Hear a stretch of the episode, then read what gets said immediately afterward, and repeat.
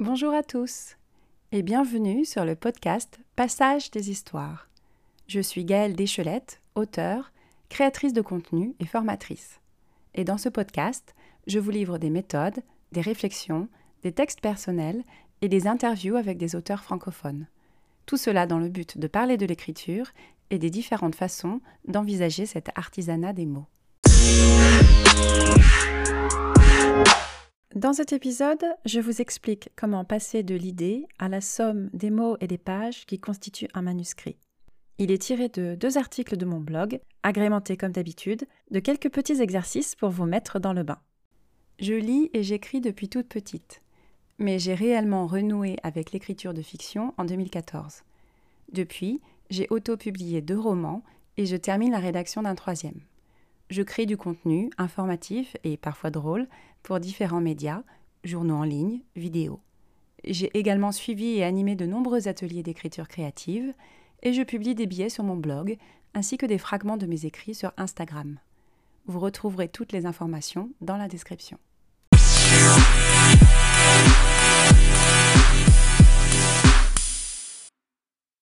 Souvent, on me demande comment j'ai écrit deux et bientôt trois romans. Il y a deux ans, j'ai réalisé que je n'avais pas de réponse toute prête en tête. À force de me la creuser, la tête, j'en suis venue à trouver des éléments suivants. Ils varient selon les personnes et les tempéraments, mais ils me semblent essentiels à la construction d'une histoire et donc d'un roman. Prenez le temps d'attraper un bloc-notes. Dès que le son de la cloche retentira, il sera temps de vous adonner à un petit exercice. On commence avec la présentation du processus de création. Et ça commence par une idée. Pour écrire un roman, une histoire qui tienne la route sur une centaine de pages, il vous faut bien sûr une idée.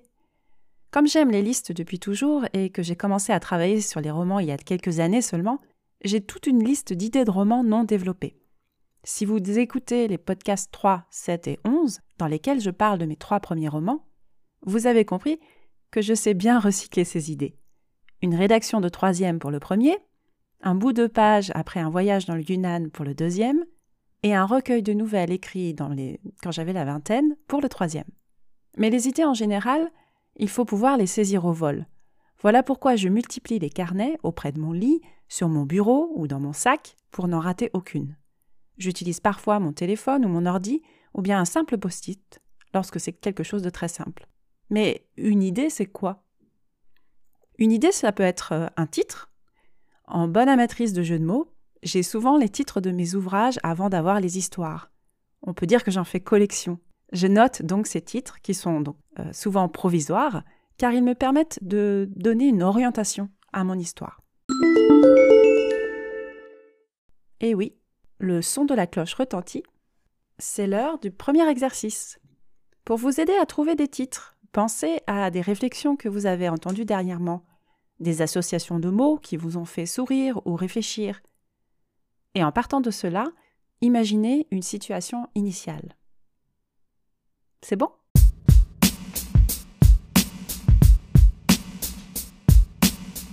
Par exemple, quand je relis dans ma liste d'idées le titre La mariée était givrée, je pense à un mariage qui tourne mal à Harbin, dans le nord de la Chine.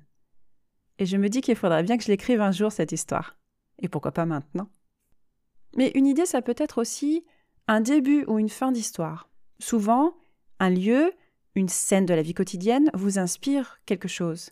Laissez votre imagination filer et prenez quelques notes. Notez les choses qui vous font rire, qui vous surprennent, et laissez-les mijoter, mais pas forcément des années comme moi.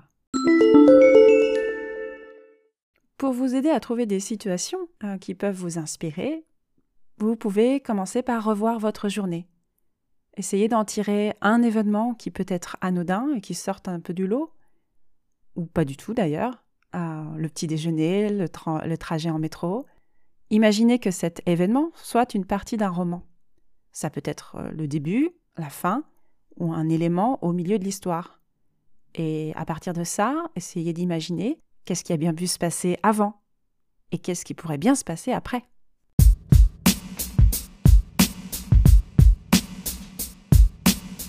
Par exemple, Nuit blanche à Shui, mon deuxième roman, est longtemps resté à l'état de projet.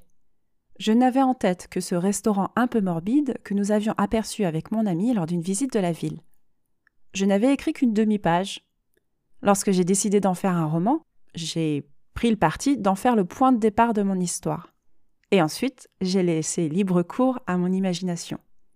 Pour définir les personnages, le mystère autour de ce lieu si particulier et j'en parle plus en détail dans l'épisode 7 de ce podcast.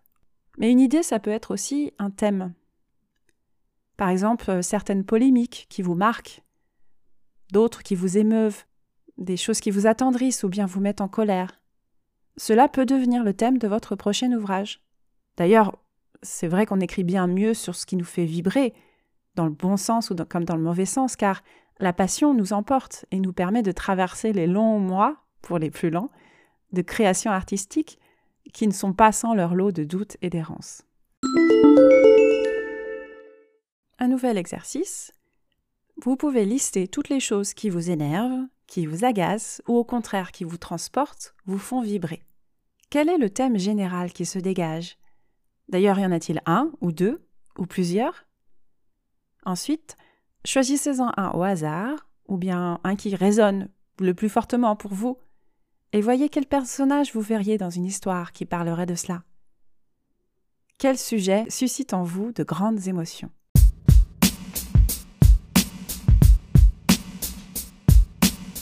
Le thème de mon prochain livre, par exemple, ce sont les violences sexuelles faites aux femmes.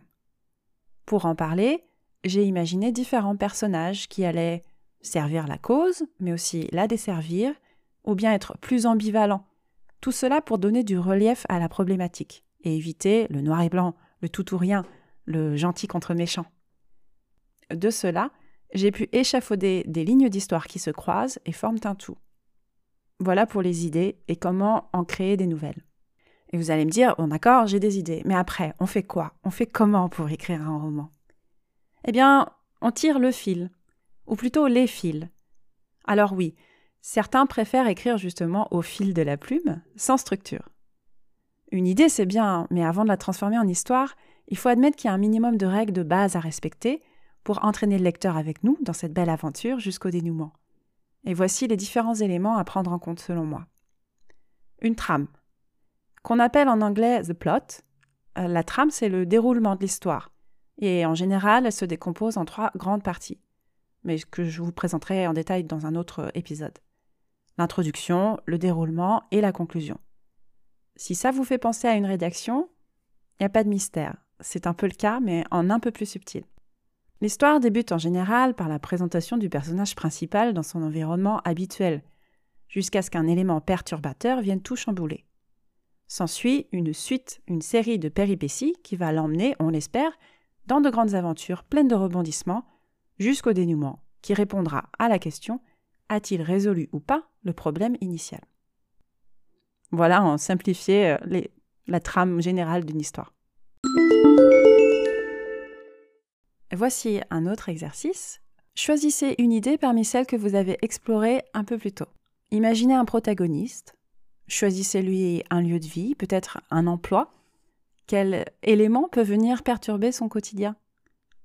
Et quelle sera sa réaction face à cet événement?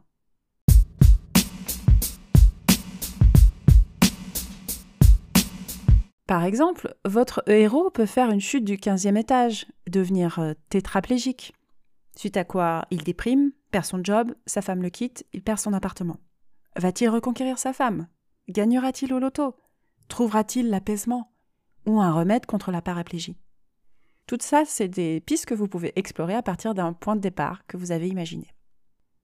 Et de là, on en vient, une fois que vous avez défini une trame générale, à travailler sur les personnages, car pas de roman sans personnage. Il y a bien sûr en général le héros, son ennemi, son ami, son mentor, et tous doivent avoir une histoire définie à l'avance, mais aussi des envies, des passions, des qualités et des défauts.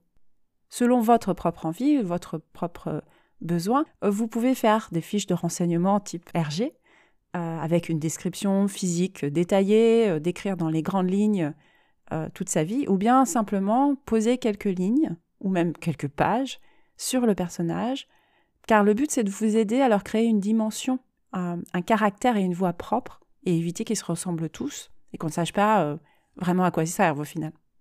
Mais je reviendrai dans un prochain épisode sur les différentes manières d'appréhender la création des personnages.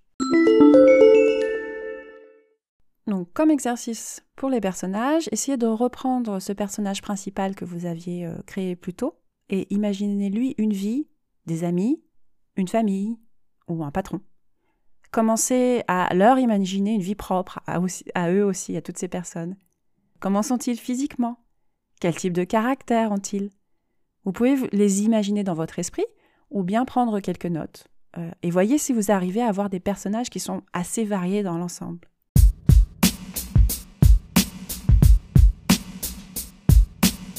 Ainsi, lorsque vous débuterez la rédaction, une mamie qui a perdu son caniche n'aura pas le même vocabulaire, la même façon de se mouvoir que le policier chargé de l'enquête.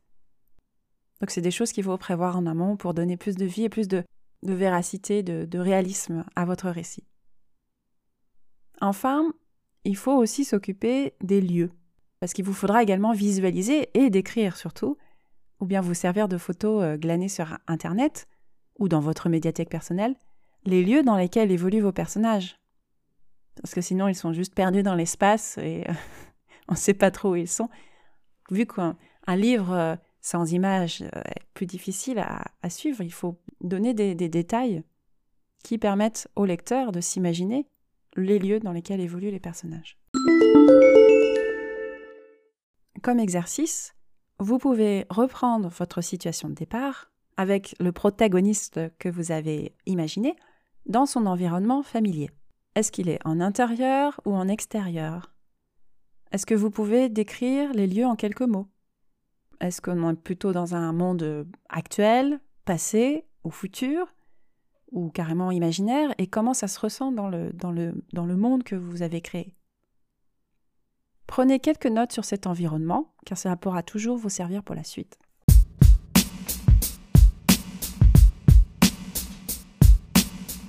Tout ce travail sur euh, les lieux va rendre votre, euh, la lecture plus vivante, plus intéressante, et vous évitera les incohérences.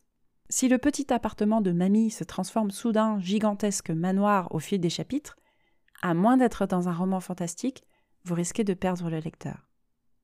Bon, ça, c'est tout le travail préparatoire. Et déjà, si vous avez fait ça, vous êtes bien avancé. Comment fait-on pour passer du brouillon au manuscrit?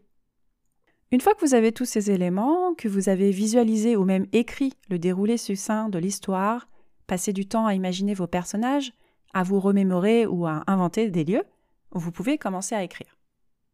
Et voilà, c'est fini. non, je plaisante bien sûr. Bon, la rédaction, c'est le moment où on se jette à l'eau. Et parfois on flotte, mais parfois on rame. On commence euh, souvent par la première scène pour les plus scolaires, ou bien par un bout de l'histoire au milieu, ou, carrément la fin. Il faut commencer sans juger de la qualité de l'écriture ou même de l'intrigue, et plutôt se laisser emporter par l'action qui se déroule au fur et à mesure que vous l'écrivez. Ça, c'est ma façon de voir les choses. Si vous avez écouté l'entretien avec Pierrick Vézin, il ne commence pas un nouveau chapitre avant que le, premier le précédent chapitre soit parfait. Donc il y a différentes façons de voir les choses. Mais en gros, il faut quand même passer du temps à dérouler la trame que vous vous êtes imaginée, peut-être juste en prenant, en écrivant globalement euh, ce qui va se passer sans entrer directement dans la rédaction, sans vous focaliser sur la grammaire ou le choix des mots dans un premier temps. Ça, c'est ce qu'on appelle en général un premier jet. Donc il faut que vous ayez un déroulé qui tienne la route pour ensuite pouvoir le retravailler. Et bien souvent, vous vous rendrez compte que les mots viennent tout seuls et que les personnages parlent d'eux-mêmes et parfois vous surprennent. Par exemple, vous aviez peut-être prévu qu'une scène devrait se terminer d'une certaine façon, mais le personnage peut prendre vie sous votre plume et en décider autrement. Ça, c'est la magie de l'écriture et quand ça arrive, c'est vraiment incroyable. Vous n'êtes pas totalement maître de l'histoire, mais au final, vous créez quelque chose de beaucoup plus organique et beaucoup plus intéressant.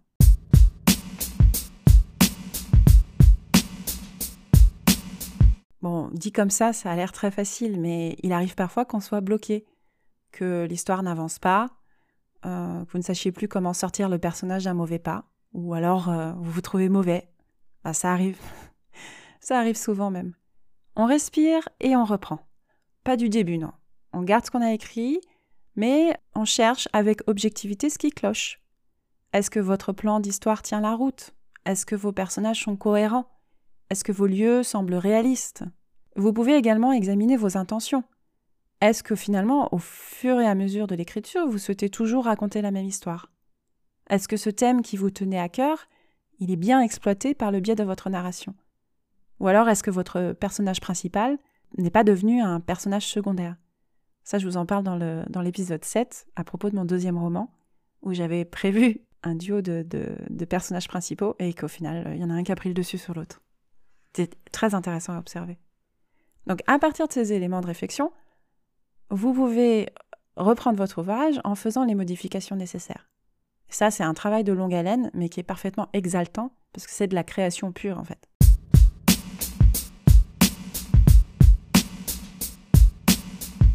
Ok, vous êtes arrivé au moment où vous pouvez enfin dire j'ai fini. Et je fais quoi maintenant? Alors, une fois le premier jet sorti, on relit et on édite. Et on recommence. Une fois, deux fois, trois fois jusqu'à ce que l'histoire coule, que tous les éléments nécessaires soient clarifiés, que ceux qui soient finalement superflus soient supprimés. On élague, on retape, on rafistole. J'aime euh, parler de ça comme vraiment un artisanat, puisque c'est quelque chose qui est. Voilà, il faut être sur l'établi à revoir sans cesse son travail. Et tout ça jusqu'à se créer une masse hybride qui, si elle ne ressemble pas forcément à votre idée de départ, tient debout toute seule. Voilà, vous avez fait une table qui tient debout, elle a quatre pieds, ou peut-être qu'elle en a que trois, mais en tout cas elle tient debout et elle remplit son office. Et dans tout ce processus, n'hésitez pas à vous faire aider par euh, vos amis, des collègues écrivains, des coachs comme moi. Je parlerai de l'importance des bêta-lecteurs dans un prochain épisode parce que ça c'est vraiment important de se faire relire. Et que vous soyez bloqué ou simplement que vous vouliez vérifier l'intérêt de votre histoire, il vaut mieux un avis averti, voire même deux, que de foncer euh, tête baissée droit dans le mur. Donc tout ça, c'est un travail long et dur, mais si vos motivations sont bonnes et que vos bases, donc la préparation, sont solides, vous vous apprécierez le chemin autant que la destination. Et si vous n'appréciez pas le chemin, je vous propose de revenir au premier épisode où je parle effectivement des raisons pour lesquelles on écrit. Il y a peut-être un souci avec ça, si vous voulez arriver à la fin du premier roman avant de l'avoir écrit.